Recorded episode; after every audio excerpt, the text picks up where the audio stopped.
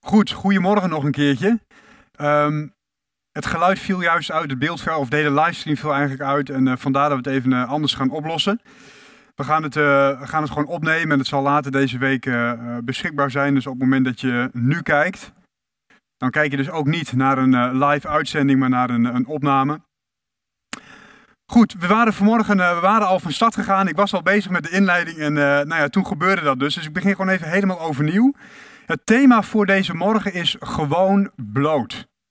Gewoon bloot. En um, geef me even de ruimte om kort uit te leggen hoe ik aan de titel kom en waar het vandaan komt.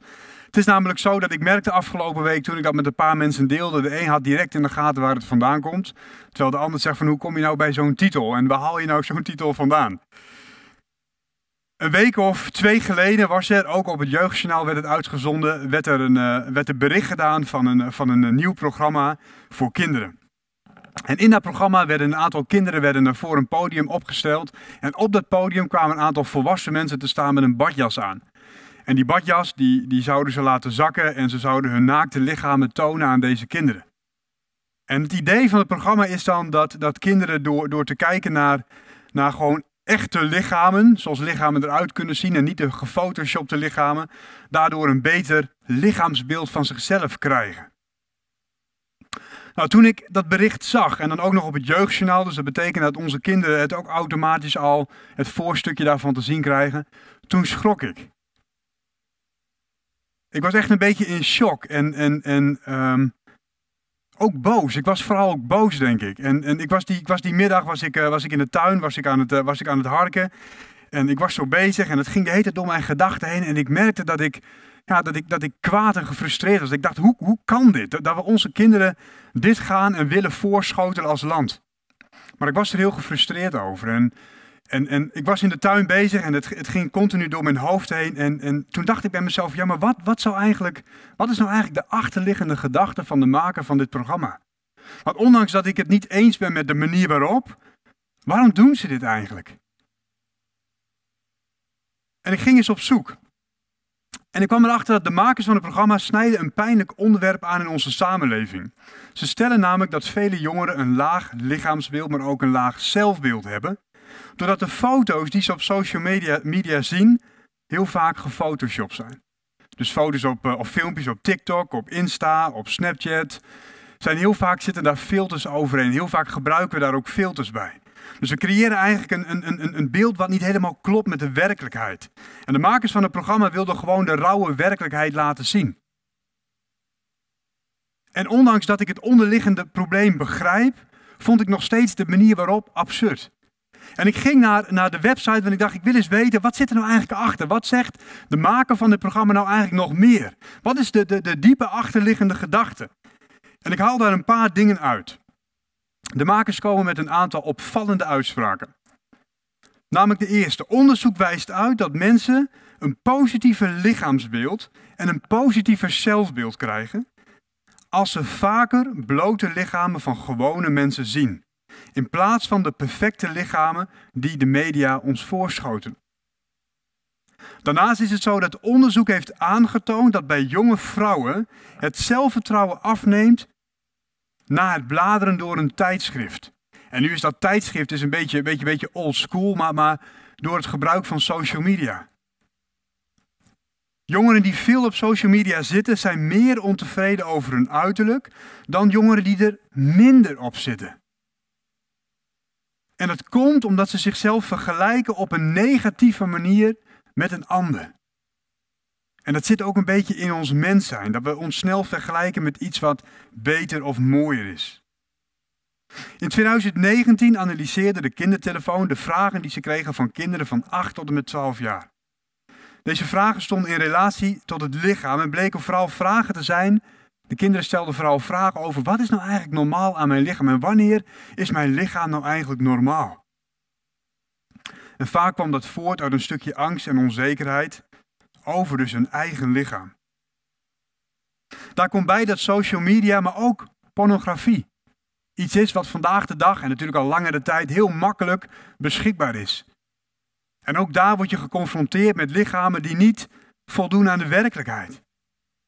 En als laatste, steeds meer jongeren In 2018 lag dat zo rond de 3,1%. Maar in 2020 8%. Steeds meer jongeren, inmiddels dus 8%, maken gebruik van fillers of botox.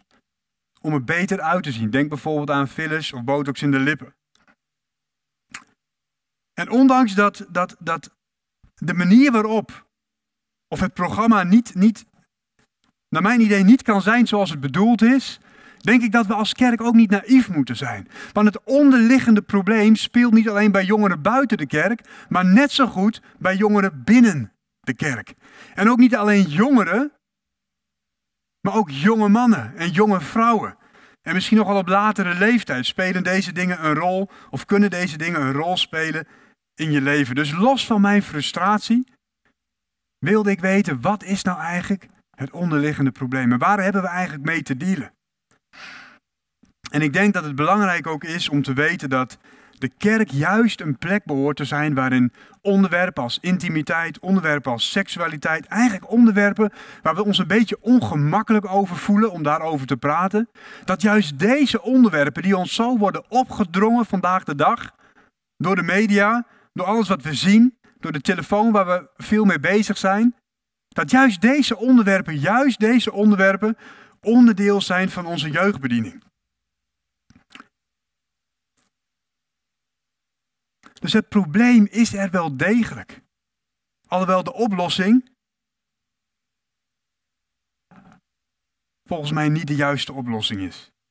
Maar wat gebeurt er nou eigenlijk? Door, door naar beelden te kijken, en ik merk het ook bij mezelf, door, door naar, te kijken naar het nieuws of te kijken naar plaatjes of wat dan ook, maar door naar beelden te kijken. En bijvoorbeeld beelden van anderen, als ik op TikTok zit, ontstaat er een beeld in mijn hoofd. door continu naar plaatjes te kijken, ontstaat er ook een plaatje in mijn hoofd. Een plaatje van een ideaal uiterlijk. Of een plaatje van een ideale ik. En dan gaat heel geniepig gaat dat. Dat gaat heel geniepig. Als je bijvoorbeeld kijkt, als je nou eens een, een filmpje of een foto zou, zou pakken van, van ruim een jaar geleden. En dan zie je dat je elkaar een hand geeft. Je ziet misschien wel dat mensen elkaar knuffelen. Dat was toen heel normaal. Inmiddels vinden we dat abnormaal. Nou, nog steeds zal dit normaal moeten zijn. En nog steeds is dit het normaal. Want we leven in een abnormale tijd. Maar in ons denken is het al bijna raar als je naar een programma zit te kijken of je, en, mensen geven elkaar de hand, dan denk je al bijna van hé, hey, wat doe je? Dat kan niet meer. En zo heel langzaam aan veranderen die percepties, veranderen onze denkbeelden, veranderen ook beelden over onszelf. Als we ons hoofd voeden met plaatjes van leeftijdsgenoten of anderen of invloers die we volgen, die we belangrijk vinden, die misschien wel een voorbeeld voor ons zijn. De plaatjes waar we naar kijken worden steeds meer een plaatje in je hoofd. En wat, eerder, wat je eerder misschien niet normaal vond, ga je geleidelijk aan steeds normaler vinden. En dat is nogal een ding. Als er in jouw hoofd steeds meer een plaatje ontstaat van hoe jij eruit zou moeten zien. En de werkelijkheid vind je misschien steeds confronterender. Het is nogal wat als je begint te streven naar een plaatje van jezelf. En we zagen net in, in de feiten die hier ook op tafel liggen, dat steeds meer jongeren fillers gaan gebruiken, botox in hun lippen spuiten, om er maar beter uit te zien. Om maar meer te lijken op die influencer die zoveel likes heeft, zoveel volgers. En dan gaat soms om miljoenen volgers. Maar dat is niet het enige. Want je komt daardoor steeds verder van jezelf af te staan. Door te streven naar dat plaatje kom je steeds verder van jezelf af te staan. En onlosmakelijk verbonden met het streven naar een ideale jij, is dat je gaat vergelijken met een ander. Je gaat jezelf vergelijken met een ander. Die er beter uitziet, die er mooier uitziet. En we zeiden net al, we zijn als mensen geneigd om ons altijd te vergelijken met anderen die er knapper uitzien, die een beter figuur hebben, die leuker zijn, die leukere vrienden of leukere vriendinnen hebben, die de zaken beter voor elkaar hebben, die meer geld hebben, een mooier huis, noem maar op. Voor lockdown ging ik graag naar de sportschool. Dan ging ik vaak om vrijdagmiddag ging ik om vier uur ging nog even sporten. Dus zo'n heerlijke docententijd is dat. Die zijn allemaal net iets eerder vrij, zeggen ze altijd. En dan ging ik daar sporten. Maar wat mij altijd opviel, is dat er kwamen dan van die jonge gasten van rond de 20 jaar, allemaal van die dikke beren kwamen daar, die, die kilo's omhoog uh, drukken. En dan sta ik daartussen. En dan ben je geneigd om jezelf te gaan vergelijken. Die jongens die hangen elke dag, één, soms twee keer per dag in de sportschool. En die doen niks anders dan spieren kweken, spieren kweken en spieren kweken. En als je daar dan staat, heb je de neiging om jezelf met hun te gaan vergelijken. Dat is wat we als mensen doen. We vergelijken onszelf vaak altijd met datgene wat we mooier vinden. Wat we aantrekkelijker vinden. En heel vaak houdt dat verband met hoe we diep voor binnen graag zouden willen zijn. Wie we willen zijn voor de ander of voor jezelf. En weet je, zonder dat we hierbij stilstaan, want misschien leef je inmiddels al ver in dat wereldje en word je vanmorgen wakker. Maar zonder dat je er misschien nog bij stilstaat, is dit juist wat, wat onze Vader, onze Hemelse Vader, ons voor wil beschermen. Van een soort ideaal plaatje van jezelf. Een beter beeld van jouzelf. Een beter zelfbeeld of een beter lichaam, een mooier lichaam. Omdat alle lichamen waar ik naar kijk er zo fantastisch uitzien. Omdat al die mensen altijd zo gelukkig lijken, zoveel volgers hebben. Zoveel aandacht krijgen. Ik wil je meenemen naar een van de eerste Bijbelteksten uit de Bijbel. Een hele bekende, en het gaat over de schepping van de mens. Staat in Genesis 1, vers 26, daar staat: En God zei, en is meervoudig God, Vader, Zoon, Heilige Geest. Laten wij mensen maken naar ons beeld. Dan moet je je voorstellen, ze hadden op dat moment alles gemaakt, maar de mens was nog niet gemaakt. En God was enthousiast over wat hij maakte. Bomen, planten, dieren, fantastisch. Maar er was nog niet iets gemaakt wat hem zou weerspiegelen op de aarde. En op die laatste dag maakte hij de mens. Hij zei: Laten wij nu, het moment is gekomen. Laten wij mensen maken naar ons beeld. Mensen naar onze gelijkenis. En laten zij heersen over de vissen van de zee. Over de vogels in de lucht. Over het vee en over heel de aarde. En over alle kruipende dieren die op de aarde zijn. En God maakte een mens naar zijn beeld. Naar het beeld van God schiep hij hem. In een mannelijke en een vrouwelijke vorm. Het mooiste, en God zei daarna, het is zeer goed. Hij zei over alles, het is goed, maar hier was hij dol enthousiast over. Namelijk kinderen van hem die hem kunnen weerspiegelen. Die iets kunnen laten zien van zijn karakter. Van de volheid, maar ook de eenheid van God. Niet de gebrokenheid, maar de eenheid die God heeft. Want God is een heel, een heel God. Hij is niet licht en duisternis van binnen. Hij zondigt niet een klein beetje, maar hij is heel. Mensen naar zijn beeld en zijn gelijkenis. En God heeft het altijd bedoeld dat je naar Hem kijkt. Dat de relatie, hij heeft de relatie tussen jou en hem zo gemaakt. Dat je naar hem moet kijken. En hier ligt een sleutel. Dat je naar hem moet kijken om te ontdekken wie jij werkelijk bent. Dus God heeft jou uit die goddelijke gemeenschap, die, die volmaakte relatie tussen Vader, Zoon en Heilige Geest, heeft hij een mens gemaakt. En daar ben jij ook een van, waarvan hij zegt, als je kijkt op mij, ga je ontdekken wie je bent. Ga je zien dat je op Hem lijkt en niet op een ander.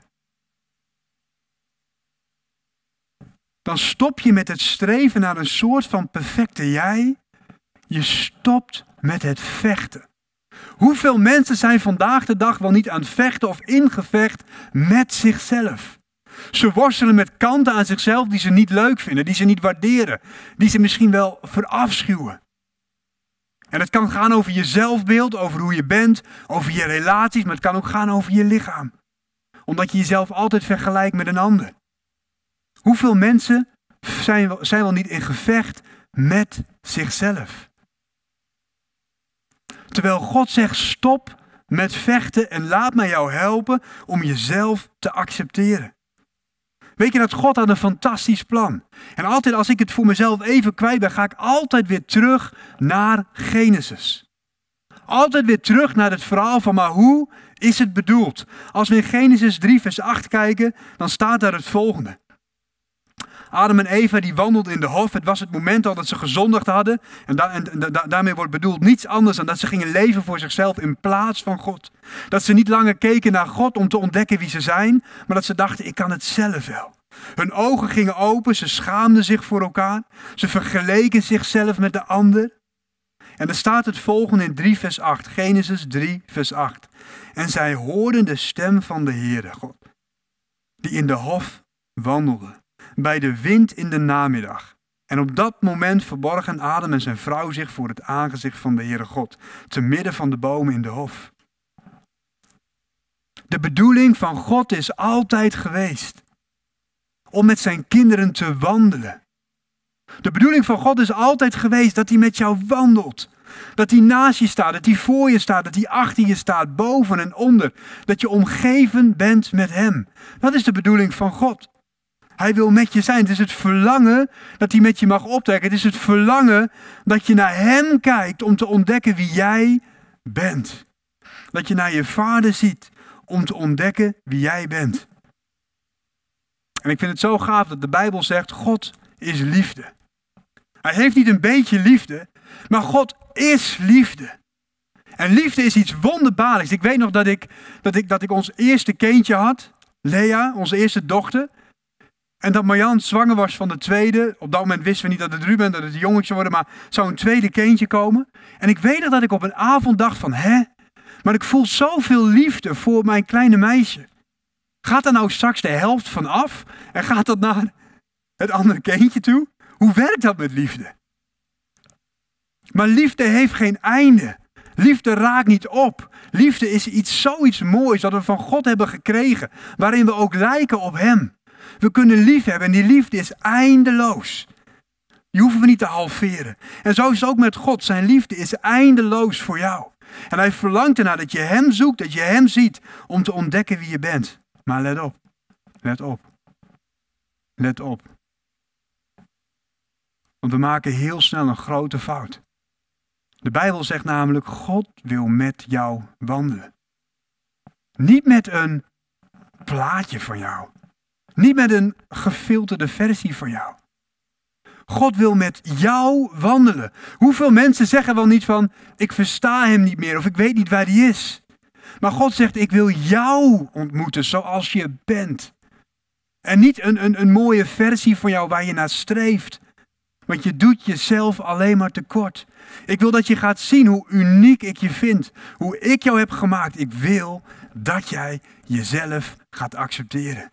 De wereld maakt je misschien wijs. Dat je jezelf niet mag accepteren omdat je geen volmaakt lichaam hebt. Maar ik zeg jou, ik hou van jou. En de liefde van God gaat van binnenuit en die helpt je om jezelf te waarderen. Die helpt je om oké te worden met jezelf. Maar let op, hij wil met een echte versie van jou wandelen. Niet met een gecensureerde versie. Toch is dat wat we vaak doen. Kijk maar naar Adam en Eva. Ze kropen achter een bosje, achter een boom. En door waar zij mee bezig waren, lukte het hun eigenlijk niet om met God te wandelen. Terwijl God daar gewoon was om met ze te wandelen. Want zij waren degene die wegkropen. En heel vaak kruipen wij voor God weg, omdat we voor binnen wel aanvoelen, ik ben in strijd met mezelf. En ik kan pas bij God komen als ik daaruit ben. Maar dat is een leugen. Dat is een leugen. God heeft jou altijd bedoeld om naar Hem te kijken, om te ontdekken wie je bent. En zodra je dat stopt, ga je heel veel moeite ervaren met jezelf accepteren.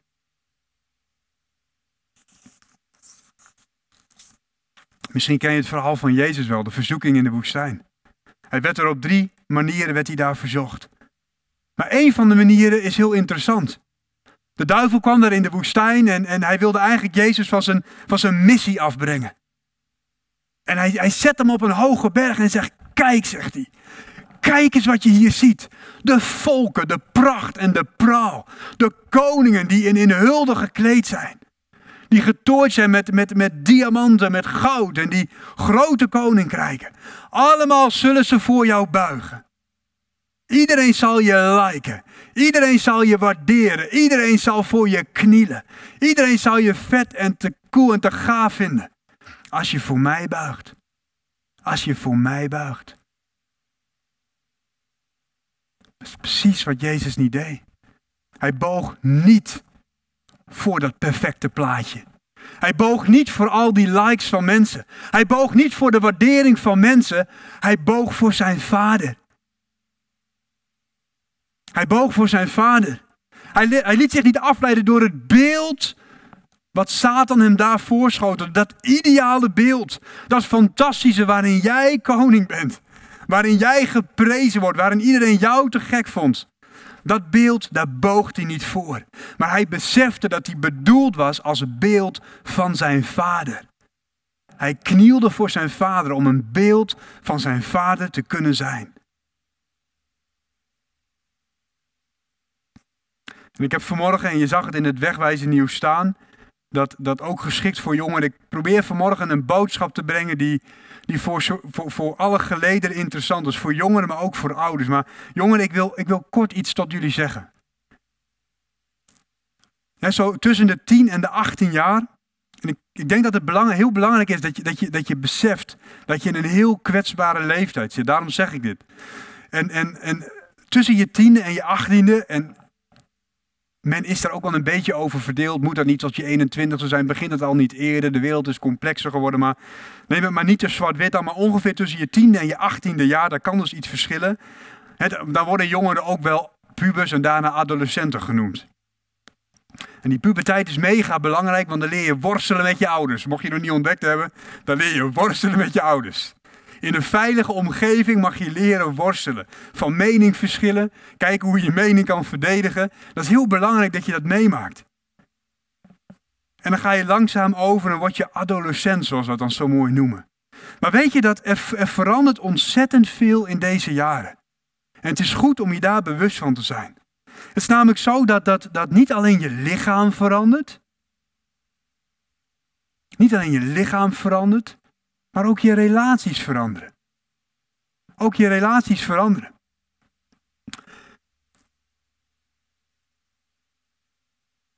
Je relaties, maar ook je gevoelens.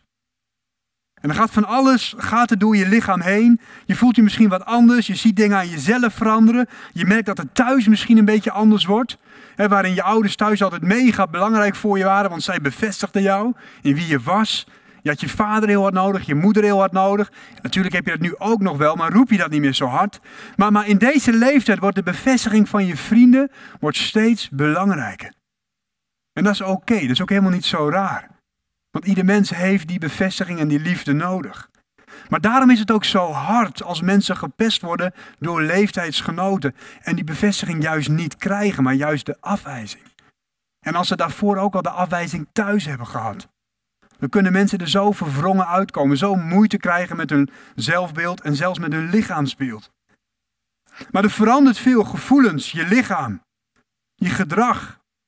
De plaats waar je waardering weghaalt. Dus niet alleen maar meer je ouders, maar vooral ook je vrienden. Maar het is goed om te beseffen dat je in deze fase heel gevoelig bent voor verstoringen in je zelfbeeld of je lichaamsbeeld, maar met name je zelfbeeld. Het is goed om te beseffen bij jezelf dat je kwetsbaarder bent dan daarvoor of jaren later. Wanneer je al een identiteit hebt gevormd en je echt weet wie je bent en waar je voor staat. Het is goed om te beseffen dat je wat kwetsbaarder bent.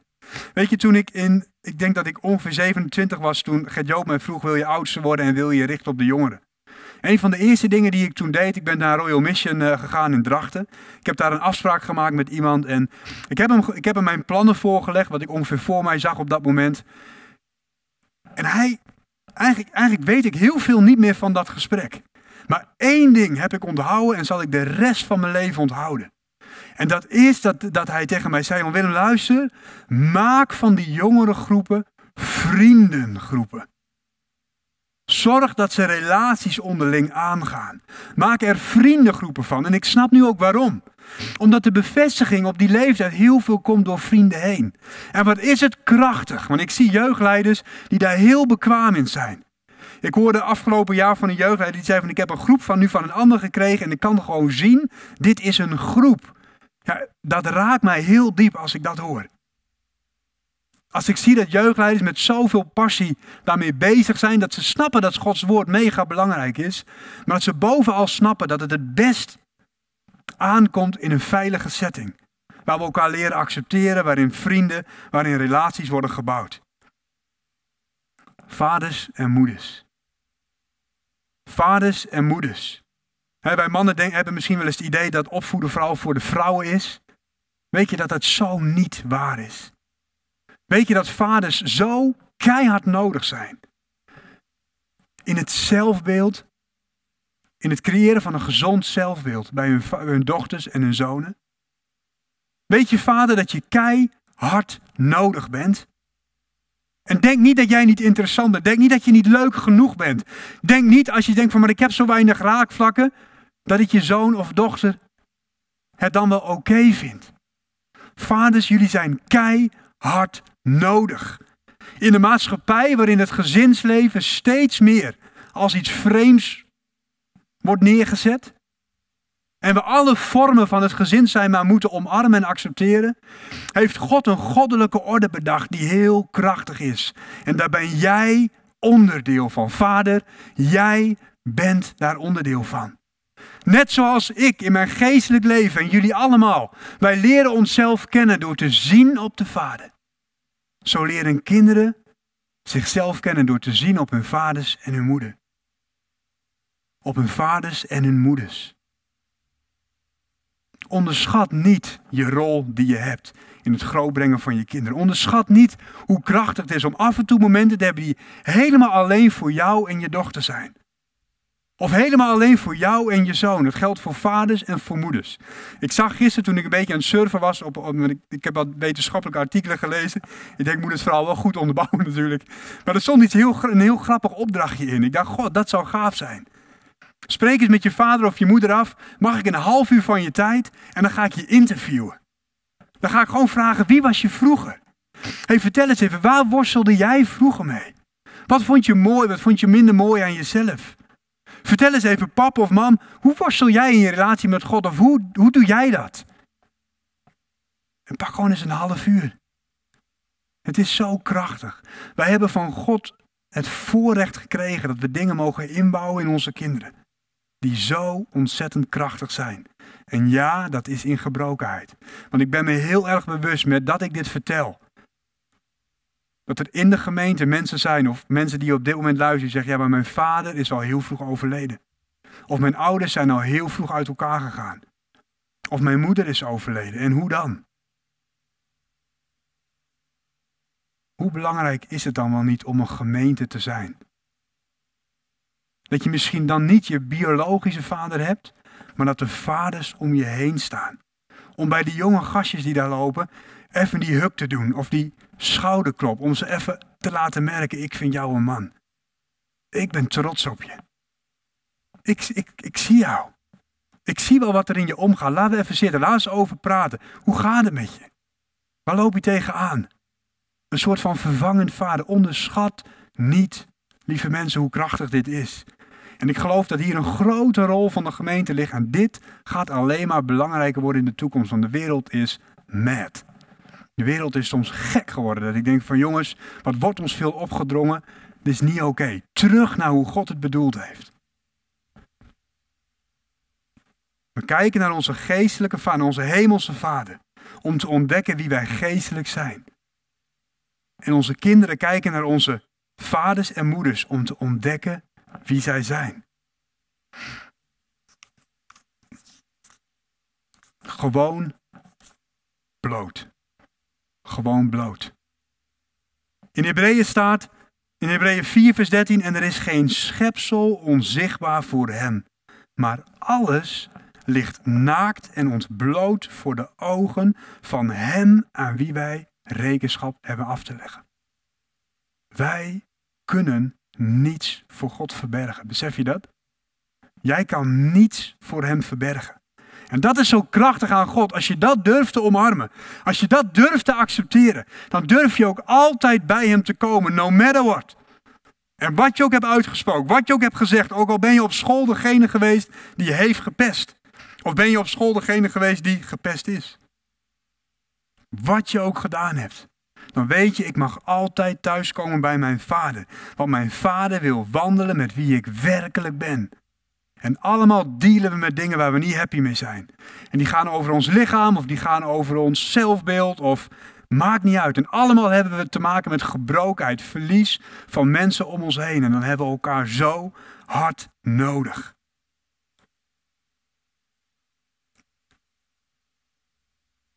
En misschien heb je hele hoge verwachtingen van jezelf.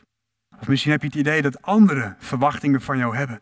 Misschien vind je jezelf helemaal niet zo leuk, of baal je van jezelf, of baal je van je gedrag, of baal je van je uiterlijk. En je ziet al die perfecte figuren voorbij komen. Volmaakte gezinnen, of volmaakte vaders of moeders, of, of leeftijdsgenoten, klasgenoten. En, en je meet jezelf aan deze mensen. Stop. Doe het niet. Jij bent geliefd. De Vader houdt van jou zoals je bent. Zoals je bent. Hij kent ook je problemen. Hij kent ook het verlies in je jonge jaren, die misschien vandaag de dag nog steeds jou achtervolgen. En die je misschien wel een gevoel van eenzaamheid geven of het idee geven: ik heb iets gemist en er hapert nog steeds iets in mijn zelfbeeld. Maar al die mensen op TikTok, op Snapchat en Insta, wat is het leuk om ermee bezig te zijn. Maar pas op dat je niet een beeld krijgt wat totaal los staat van de realiteit. In Genesis 3 gebeurt iets heel bijzonders en ik geloof dat dit een veel betere oplossing is dan een aantal volwassenen op een podium te zetten, poedelnaakt. En daar een paar kinderen uit groep 7 en 8 tegenover te zetten. In Genesis 3 gebeurt iets heel bijzonders. In vers 21, het moment is daar dat God komt daar en, en, en hij zegt Adam, Eva, waar, waar, waar zijn jullie nou? Besef je nu waar je bent, nu je hebt gekozen voor een leven die draait voor, om jouzelf. Besef je nu hoe groot die eenzaamheid is, hoe je jezelf aan het vergelijken bent, hoe je jezelf schaamt, je ogen waren gesloten voor dit. En nu zie je wat ik, waar ik je voor probeerde te beschermen en vandaag de dag nog steeds. Als we buiten onze relatie met God het zelf proberen te doen, dan ligt daar vergelijking, schaamte. Ligt op de loer. Maar in Genesis 3, vers 21 staat: En de Heere God het was het moment dat Adam en Eva zeiden van weet je, wij kunnen zo niet bij God komen. Wij maken wel een mooi grasrokje van bladeren of noem maar op. Maar dat God zei van dat gaan we niet doen. Want op deze manier kun je niet bij me komen. Dat gaan we niet doen. Je kunt niet zelf iets gaan doen of optuigen of jezelf mooier neerzetten, jezelf, jezelf filteren of door filters heen halen. Jezelf mooier neerzetten en dan bij mij komen. Ik trap daar niet in. En ik wilde niet intrappen omdat het niet goed voor je is. En dan zegt God, doe dat maar uit, ik maak iets anders voor je. Want hem die, sorry, in Genesis 3 vers 21, en de Heere God maakte voor Adam en voor zijn vrouw kleren van huiden en kleedde hen daarmee. Dus God zegt van ja, ik zie dat je naakt bent. Maar laat mij jou een kleed geven. En dat kleed wijst op het kleed van gerechtigheid die wij van Jezus krijgen. Weet je, ik heb, ik heb ooit eens een keer, en ik heb hem denk één keer eerder gebruikt in een preek. Het is misschien wel het mooiste beeld dat ik ooit van God heb ontvangen. En vanmorgen ga ik hem nog een keer noemen om te laten zien hoe krachtig dit is. Maar ik weet nog dat, dat, dat mijn zoon Ruben was nog heel jong en we keken heel veel naar National Geographic. En dan zaten we op de bank en dan zagen we die, dan werd er een aantal leeuwen werden gevolgd of uh, noem maar op. En uh, je kent de programma's wel. En we zaten daarna te kijken, maar die dag ging het over een schaapsherder. Het ging over een schaapsherder met een probleem. Het was namelijk zo dat een van zijn schaapjes had een lammetje gekregen, maar de moeder was gestorven. Dus het lammetje was hulpeloos alleen. Aan de andere kant was er nog een schaap en een lammetje gekregen, maar daarvan was het lammetje gestorven en de moeder leefde nog. Dus we hadden nog over één moeder en één lammetje, maar ze hoorden feitelijk niet bij elkaar. En toen gebeurde er iets, nog nooit heeft dat zoveel tot mijn verbeelding gesproken. Maar wat hij deed, hij nam het gestorven lammetje. Hij pakte een mes en hij sneed de huid, de vacht van het lammetje, nam die van het gestorven lammetje af. Hij sneed dat gewoon om hem heen weg. Hij pakte die huid en hij ging naar dat eenzame lammetje toe. Hij legde die huid op het lammetje. En het bloed van de moeder zat daar nog aan vast. Aan de huid van het gestorven lammetje. Maar hij legde die huid bovenop dat lammetje. Hij bond dat vast. Hij pakte dat lammetje op En hij bracht het naar de moeder, wiens lammetje gestorven was. En de moeder accepteerde het lam. De moeder zag het lam als haar eigen lam. Nou, hoe krachtig is dit beeld? Dat God zegt het met het kleed van Jezus. Niet met je gefilterde jij. Niet met die mooie blaadjes of grasrokjes of wat je ook maar aandoet of wat je ook maar doet om je leven op te pimpen en er mooier uit te laten zien. Maar met het kleed van mijn zoon. Met het kleed van mijn zoon. Over je schouders heen. Kom je bij mij. En mag je zijn wie je bent. En ga ik je laten zien hoe uniek je bent. Jongens, aan alle jongeren, jullie zijn mooi zoals jullie zijn. Twijfel daar niet aan. Vaders en moeders, help je kinderen, help je jongeren. Vertel ze hoe trots je op ze bent. En weet je, als je het moeilijk vindt als vader, want ik weet dat er vaders zijn die het heel moeilijk vinden om die sociale contacten te hebben. Verbind je dan aan een vader waarvan je ziet, hem lukt het wel. En leer van elkaar, want daar ligt de kracht van het gemeente zijn. En aangezien je nog steeds één op één bij elkaar mag komen, kan dat gewoon. Moeders, leer van elkaar. Hoe dan wel? Hoe doe jij het? Hoe laat jij je kind zien dat je trots op haar bent? Hoe spreek jij zijn taal van liefde? Bij het programma Gewoon Bloot moeten de kinderen het zelfvertrouwen halen uit een aantal naakte volwassenen.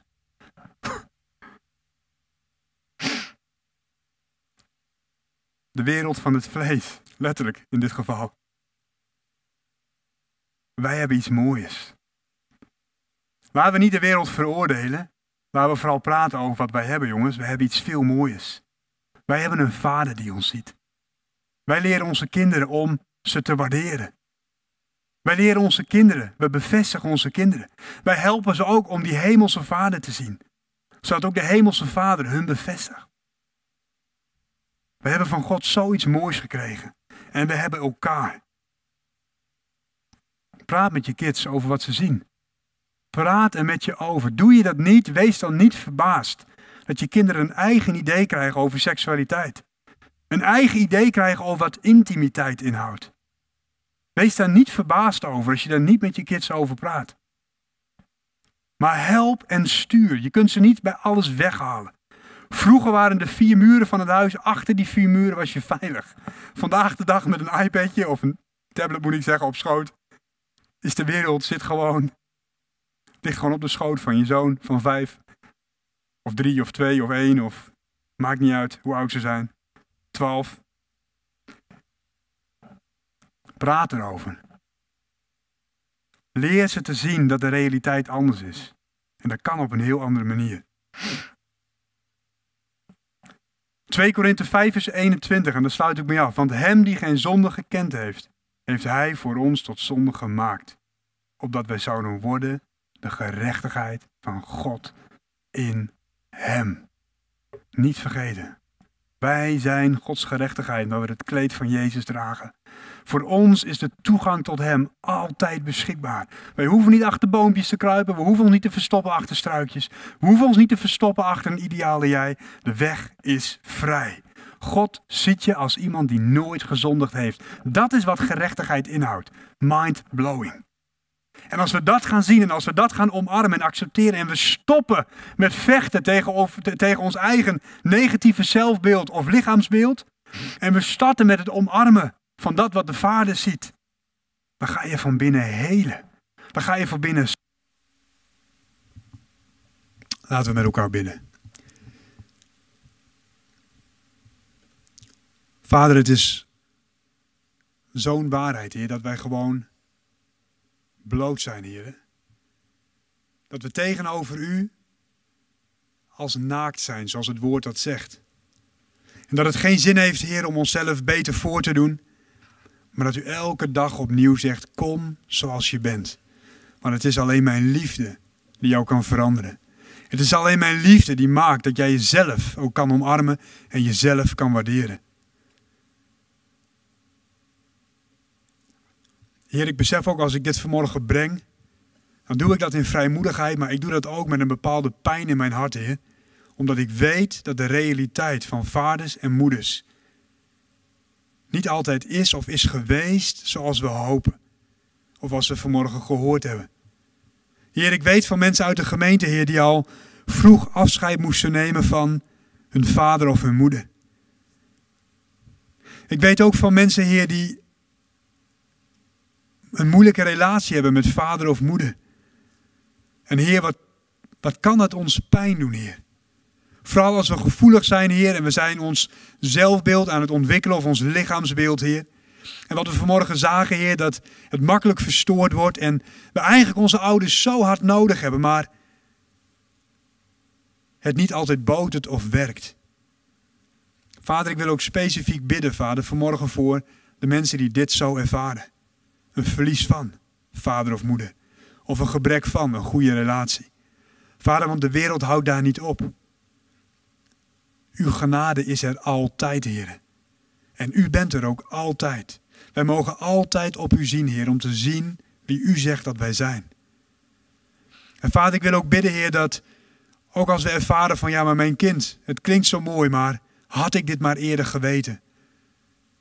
Dan mogen we bidden, Heer. We willen deze zonen en dochters, Vader.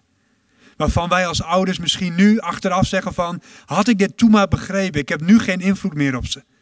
Ik weet nou niet meer hoe ik het moet rechtbreien. Ik kan niet meer de, op die manier voor ze zijn als toen ze vele jaren jonger waren. Heer, dan is er een tijd van loslaten en liefhebben. Maar ik wil bidden, Heer, dat u aan hun harten trekt, Heer. Want hoe gebrekkig onze opvoeding soms ook is, of hoe moeilijk het soms ook voor ons is, Heer, om het beeld van u te laten zien aan onze kinderen. U stopt nooit en u laat nooit los. U laat nooit los, Heer, wat uw hand begonnen is. En daarvoor wil ik u prijzen. Ik wil u danken daarvoor, Heer. En ik wil bidden, Heer, dat mijn broers en zussen die op dit moment dit ervaren, dat vertrouwen in hun hart mogen hebben. De Heer laat nooit los. U laat nooit los, Heer, wat uw hand begonnen is. En zo brengen we al deze zonen en dochters voor uw troon. Ook al deze vaders en moeders, Heer. We brengen ze voor uw troon. Zegen ze met vrede, met rust, Heer. En zij die bij u weggelopen zijn, Heer. Maak ze onrustig, Vader. Opdat ze gaan zoeken. Opdat ze gaan zoeken. Teruggaan, hier naar hun roots. Teruggaan naar u. Vader, ik wil ze ook alle jongeren voor uw troon brengen deze morgen. Die worstelen, Heer, met hun zelfbeeld. Worstelen, Heer, met hun lichaamsbeeld. Die, die, die, die, die, zich soms zo naar voelen, Heer, door alles wat ze zien. En tegelijkertijd toch voelen, maar ik moet het zien, want ik kan niet achterblijven. Vader, wees een wachter voor onze ogen. Leer, Heer, om, leer hun, om, om voor uw troon te verschijnen. Leer ze, Vader, om u te zoeken. Help ze, Vader, Heer, om het juiste beeld van u vast te houden. En daardoor ook het juiste beeld van zichzelf. Vader, ik wil bidden voor onze jonge generatie. Dat het een generatie van kracht zal zijn, Heer. Een generatie die ziet, Heer, wat de wereld biedt. En een generatie die ziet, Heer, wat u biedt. Vader, ik bid voor een generatie, Heer, die omarmt de principes van u. Ik bid, Vader, voor een generatie die staat, die de grenzen beschermt, Heer, van wat u onderwijst, leert en ons meegeeft. Zo dragen we iedereen op, Vader, deze morgen. Voor uw troon. Wees onze Vader, Heer. Wees dichtbij. In Jezus' machtige naam. Heel, Vader, waar heling nodig is. In Jezus' naam. Amen.